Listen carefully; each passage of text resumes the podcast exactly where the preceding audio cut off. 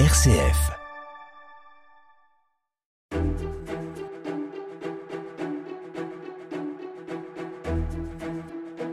Si je vous demande de me citer un peintre, que répondriez-vous? Vous me direz peut-être Pissarro, peut-être Monet, Degas ou encore Renoir.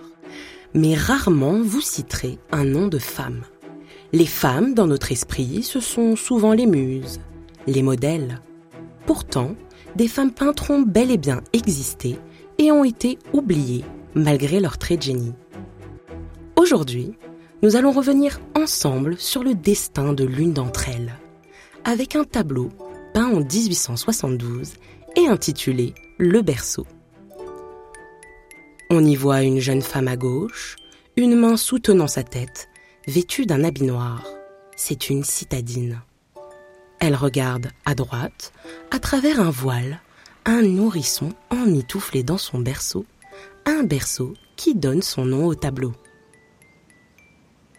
La jeune fille, peut-être la mère, semble méditative, pensive.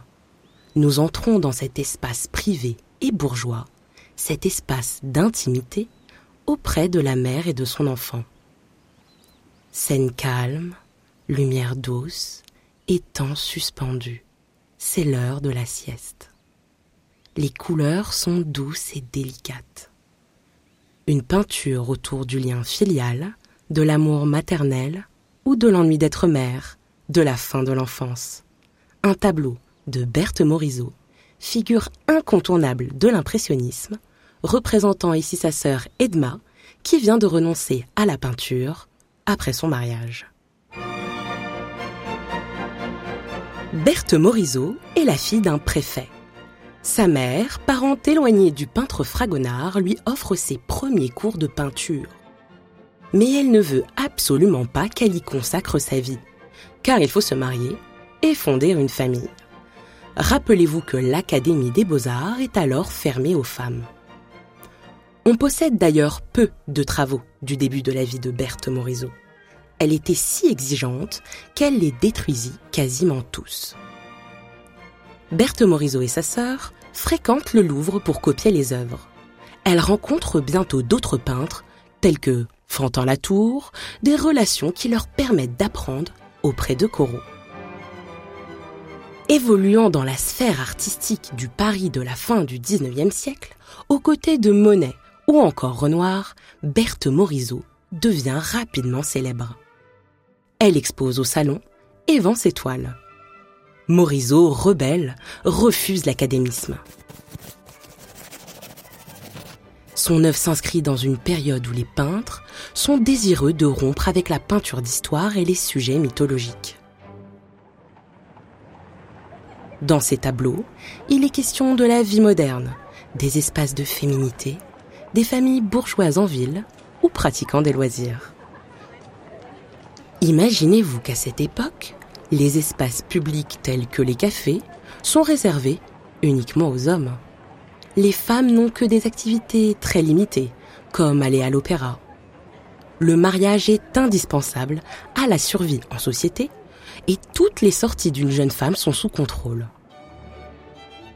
Être femme à l'époque de Berthe Morisot laissait peu de place à la liberté, et surtout en art.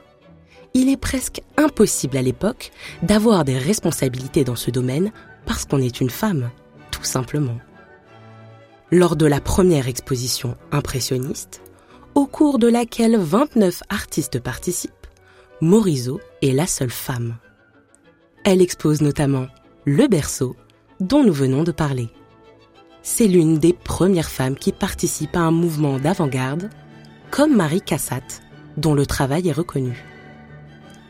Pourtant, Berthe Morisot va, lors d'un recensement, se déclarer sans profession. Manet dira dans une lettre à Fantin Latour Les demoiselles Morisot sont charmantes. C'est fâcheux qu'elles ne soient pas des hommes. Cependant, elles pourraient, comme femmes, servir la cause de la peinture, en épousant chacune un académicien et en mettant la discorde dans le camp de ces gâteux. La peinture, une affaire d'homme, n'est-ce pas?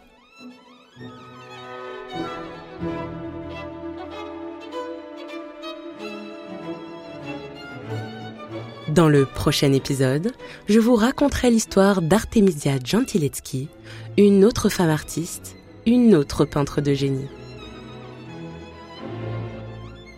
Vous venez d'écouter L'art, une affaire d'homme, un podcast original produit par RCF. Pour découvrir d'autres portraits intimistes de femmes artistes, rendez-vous sur notre site rcf.fr ou sur votre plateforme de podcast préférée. N'hésitez pas à faire connaître le podcast autour de vous en le commentant, le partageant ou en laissant des petites étoiles sur les plateformes. Et puis, il y a aussi nos autres podcasts RCF, pour les enfants et leurs parents. Zeus et compagnie, le podcast sur les divinités grecques, ou Quand je serai grand, les histoires fabuleuses des grands explorateurs. Bonne écoute et à très bientôt pour un nouveau voyage sonore et culturel.